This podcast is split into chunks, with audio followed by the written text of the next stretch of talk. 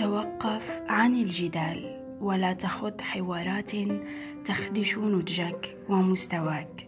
لا تكن طرفا في علاقة تهدد راحتك وثقتك بنفسك. حقق سلامك النفسي فلنفسك عليك حق.